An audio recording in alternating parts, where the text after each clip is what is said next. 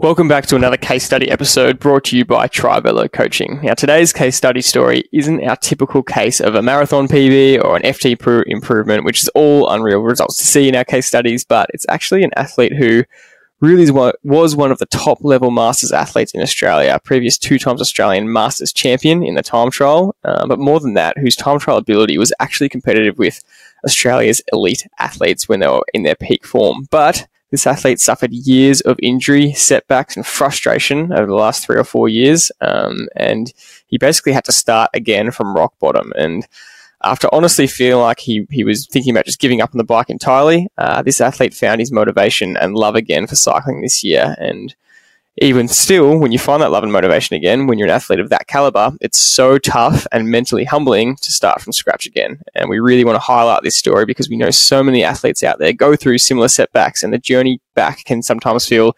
insurmountable, let alone uh, very humbling and lonely. So, as always with our case studies, we'll go through where they were, where they are now, the results they've posted, and how they did it. So, um, Dad, take us through this athlete. What were what happened to them um, that put them so far backwards injury wise? Let's talk through kind of the injuries that happened and where where they were starting from.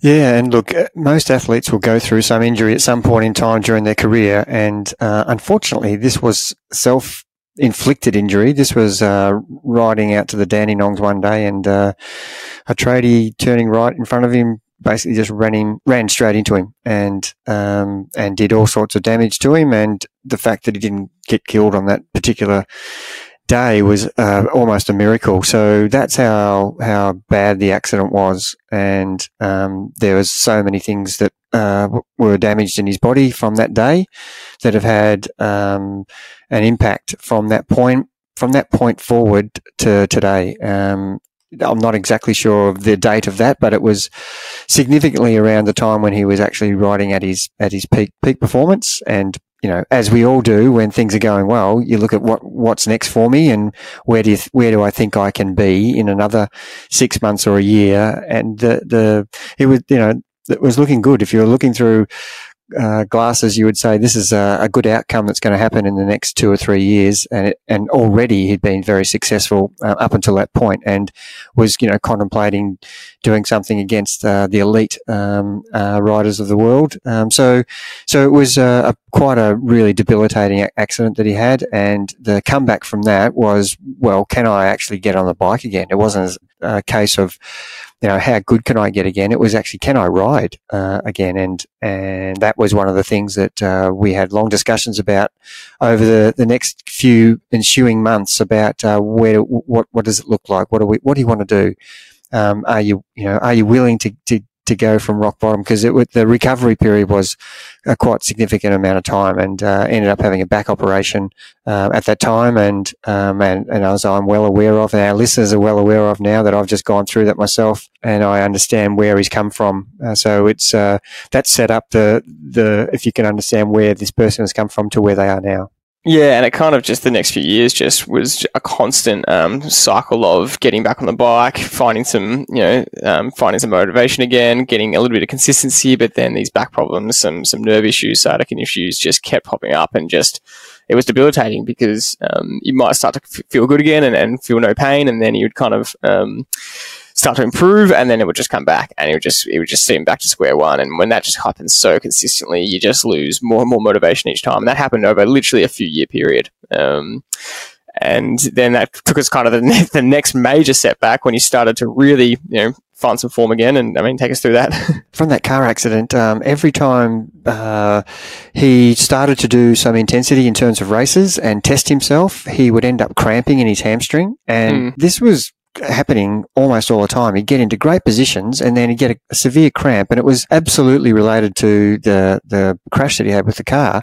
Um, and he just hadn't hadn't been able to recover in that weakness that that he got from that period off the bike, and that's something he had to really work at. And so, so we were getting somewhere, but we weren't. We were getting really fit, but the high intensity he couldn't do because he kept continually cramping. Um, and it was, it was more than a cramp. It was just, you know, am I going to tear my hamstring? Uh, sort of, sort of feeling. So I'm, I'm really setting the scene for everybody to understand how, how low a point that, um, that he got to. And, and then once he started to, to start overcoming that, um, after the operation, Um, so that was never going to be fixed unless he got it operated on. So that's what he decided to do. And, and then it was a matter of rehabbing again from, from a low point. Um, so we decided there was no, no point in putting himself into race situations again until we fixed the issue of the muscle really giving way, uh, when he put, uh, the, the body through the intensity of a race. And that came after years of relentless physio sessions, osteo sessions, whatever, any specialist you can think of, going to try and fix it all these other ways, and then uh, resulted in surgery. And then uh, again, once again, start to come back. Um, and coinc- or ironically, as you just said, um, in a time trial performance, uh, a standardized time trial we do, um, ended up uh, on the ground, crashed again, but this time um, uh, hurt his elbow so bad that then that required surgery. So just another, just another thing in this story where it's just another major setback, and you can just see how these relentless beatdowns can can get you down mentally and, and just make you feel like giving up. And that's the message. One of the messages from this particular um, case study is that you know.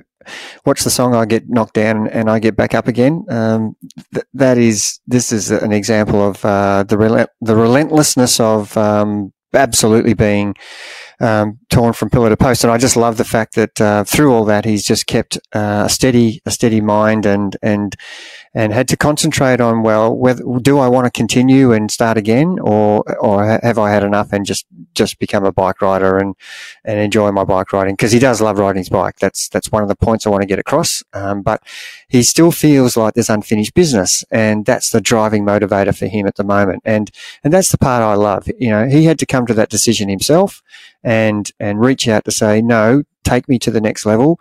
I'm willing to do whatever it takes. I want to get back to where i was and see if i can and i want to actually go through the process of starting from scratch and and building my fitness to a point where i'm really i'm really happy and i'm getting some enjoyment back out of racing again and that's kind of where we're at right now yeah, and it's been um, probably five months of really, really good, consistent training. Before that, it was just kind of that build back up, starting from scratch. And I just want to ask you, you know, how how do you how does an athlete cope with that? You know, mentally, just when you've been so good before and you know what your level was, and then you really have to be humbled and just start from, you know, for for him, he's he's a um, a 350 to 400 watt rider, um, you know, over over these kind of time trial um, events, and he's, he's, barely riding 200 watts to start with, you know, and it's the same as you and your story you've given the last um, four or five months of, of just having to ignore what you were before um, and go, well, this is where I'm at now, and this is what I have to ride to. And look, not only through this particular athlete we're talking about, but many of the athletes that I coach. And I was just having a conversation with one of them yesterday. They're coming up for a, a 20 minute FTP test today. And this is another example of this rider that I'm going to talk about now is, is, was a really good time trialist and hasn't been able to, to train the way he wanted to in over a year and uh, he's asking me questions about, you know, this is my plan for the FTP test. Do you think that's right? And I had to say to him, you know, forget about what you've been able to do before. Let's just, let's just not think like that. Let's think about where you are right now. And that's the good thing that Rossi did. He, he, as much as it frustrated him, he did not flinch when he's going to have to try and write a, a 20 minute test. And that's what we had to do. We had to start with a test to see where his basic fitness level was at rock bottom. And, and, you know, no different to what I had to go through. You have to start and train to the number you're at. And that it, that takes, you have to take the ego out of everything there because that's not what I can do. That's not what I'm used to. They're the numbers I want to see. And all of a sudden, if you try to ride to your old numbers, you're going to fail every single training session and that's obvious, but but people don't see it as obvious. They just think this is what I can and should be able to do, and therefore I'm going to ride to those numbers and and actually blow up after eight minutes in a 20 minute test and say uh, something wrong with me. I hate I hate testing, and using all the excuses uh, that are they're completely irrelevant to the fact that you need to actually train or, and do this test to your current form. And that is the message that people need to hear. So, uh, where is he at now? What's what's happened in the last last five six months of training? Uh, what are the results he's had? And this is the reason we're recording this now is because on the weekend, I mean, his journey isn't finished. You know, this isn't his A race. His A race is coming over the next three or four months. Um, we want to talk about this now because on the weekend he just posted a time trial, uh, 15 seconds off his all-time best. Uh, his all-time best was back in 2020, um, but he, he, he posted a um, yeah a time of 21:56 for this time trial, which is his previous best was 21:40, so 16 seconds. Sorry. Um, and again, comparing time trial to time trial, we don't know what the conditions of the day were back in 2020 because yeah, it was the date was November 2020. We don't know exactly what the conditions were, but regardless, he's posted um, his power getting up there and close to back to his best, and, and the time was the main thing. And um, that's just an indication of how much he's gotten himself back to form, and even the improvement over the last month. You know, a month ago did this time trial, and he's wiped off 48 seconds, I think, since that time trial three weeks ago. His power's gone from 350 to 354 to 362 across three tests over the last, oh, sorry, I should say six weeks. Um, so that just gives an indication as to as to him finding his form again. Yeah, and there's so much you can uh, dig out of uh, of the, the the last month, and that that last month or six weeks actually um, has been a result of six months of hard work and and uh, starting from scratch and just uh, training to the numbers that that are relevant to you at the time and continuing to uh, improve your aerobic endurance by going out and doing some some longer rides, um, so, uh, focusing on one session at a time, uh, doing the high intensity at your level. Uh, doing the zone two stuff where you've just got to get out there and get the kilometers into your legs, get your body used to that, build your aerobic fitness. Um, we've also done uh, some in, in, intense racing on our TriVelo race schedule of uh, eight to 10 weeks of uh, Thursday night races. So the intensity has had competition.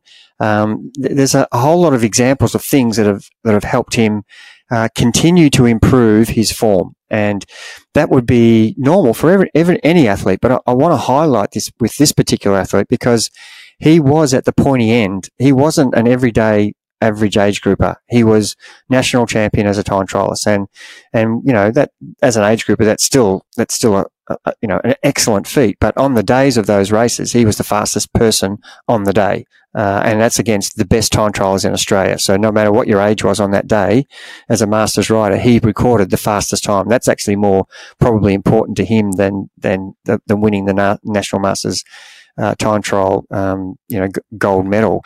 Um, being the fastest rider on the day is what he's always trying to, to achieve. So to clarify, so, with with masters, it's, it's age group based. So it's you know, and right. you're saying that the age group medal wasn't as significant as the fact that across all age groups he was the fastest of the day. That's right. So so these are the things that uh, we're we're really trying to, to uh, compare against, so that we can compare apples with apples to see where he is. And all the time, we want to analyze uh, data to feel and find out um, how are we tracking compared to what you were doing before. So a person who's at the pointy end of the of the spectrum of racing, you would expect the improvement to be really insignificant, minor improvements. And of course, we see a huge difference uh, between what he did on the 30th of July, as an example. He rode 22 minutes 44, and then on the 20th of August, he rode 22 minutes 27. And then on the 3rd of September, he rode 21.56 that is significant in six weeks for a person who is riding 45 or 46 k's an hour. You know, it's on the same course. It's not like we're comparing a different course on a different um, bike, or it's, it's we're comparing apples with apples. The only difference would be the conditions on the day would be a slight variation, um, and and that's what I want.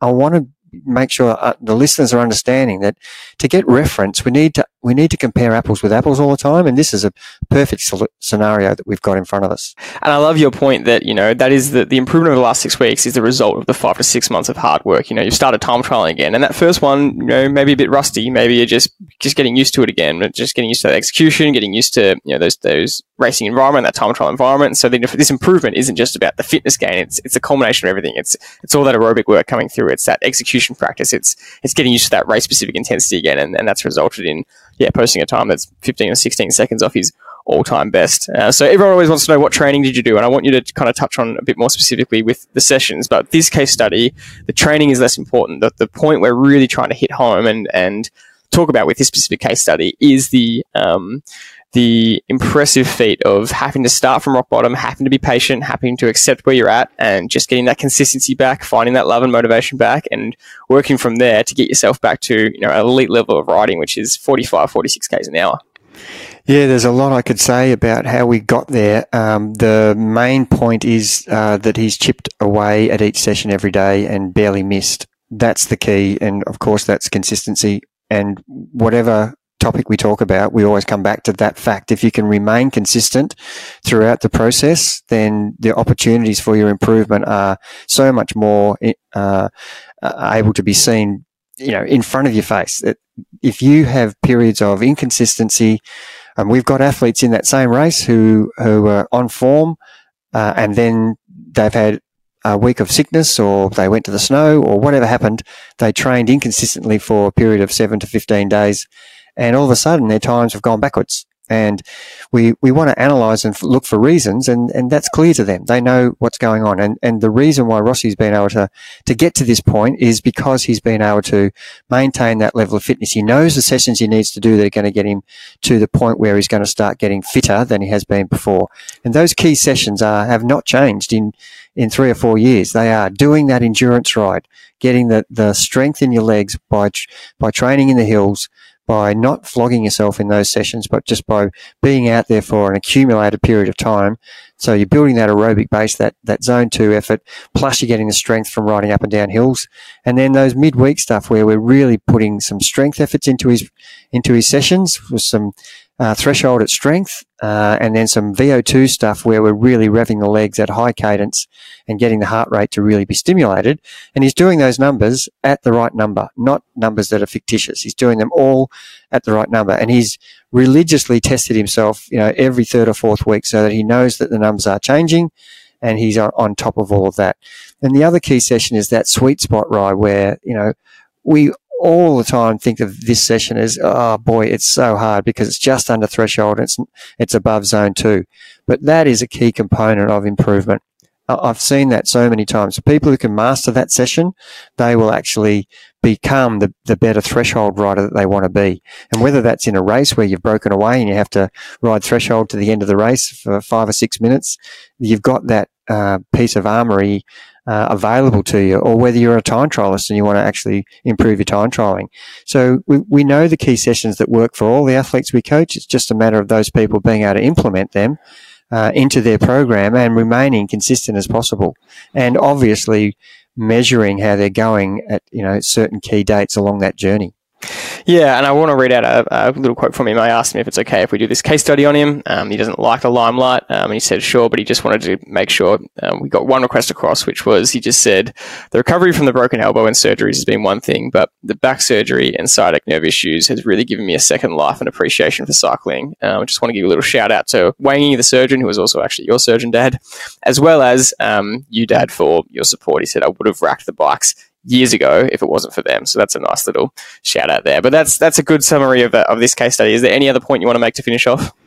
No, and as I've said uh, on, when I've been talking about my own journey, um, I I probably haven't said enough about the, the value of a guy like uh, Mr. Ian Wang, who I happen to coach. Um, the job he did with both Rossi and I has been remarkable, and we're really very grateful that we've actually know this person. It's a, almost a gratitude here, but but yeah, so so you know you do need help uh, when you're trying to come back from from um, from whatever scenario you're in reach out to others to get help because you can't do it by yourself. It is so much easier to share what's going on and there will be, no matter who you're talking to, whether you think they're going to be able to contribute to your improvement or not, you never know unless you actually talk about things and, and finding out, you know, this is a classic example of reaching out to, to me when he was when he was just questioning whether this is what he wants to do. And I'm asking him questions back are you still loving bike riding? Do you still want to race? Do you still want to pin a number on? And if, if he's hesitating with that, then, you know, it's easy decision. Don't go down that track. Stay with just riding your bike to keep yourself fit. But that's not what happened. And that's, that's the beauty of having people to reach out to. And then you can make decisions based on actually, do I really want to do this? And, and believe me, the minute it's taken away from you, then you realize whether you do want it or, or not, or you don't want it as desperately as you think. Um, and I think an example for you for you would be uh, when you've been traveling recently, when you haven't had a bike, and there's been periods where far out, it'd be great to ride my bike around this particular region of the world that I'm on, but you know you don't have the bike with you, so you've got no choice. And it's the same with being injured or, or ill. The minute those things are taken away from you, then you get a, a, newfound love of, gee, I actually do love doing that.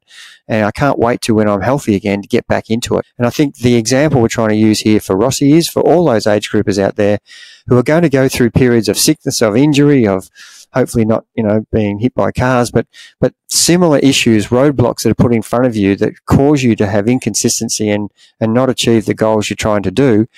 This was two or three years worth of, of being knocked back, knocked down and, and getting back up. That's the point I want to make. Um, you know, that's a sign of resilience of someone who really does love what they're doing. And, and that's why we're bringing it up now because it's been such a long journey. And I just, I'm absolutely so proud of the way he's gone about uh, getting himself back to the, the athlete that he wants to be. And as he said, the journey's not finished yet. He feels there's a lot more to, to, give. And the fact that he's, you know, some of the examples we gave, one of the particular races we do, he's almost that close to the numbers that he's able to do two or three years ago when he was at his peak. And now he's nearly there. And it's, it's a great story. Yeah, it really is. And we'll give you an update of the next three or four months when he hits his A race and, and how he goes there. But after the weekend's performance, we really want to highlight this. And, and we hope it's encouraging for you. We hope it's motivating because that's, it was really motivating for us to see and watch. So that's it for this case study. And we'll see you on the next episode.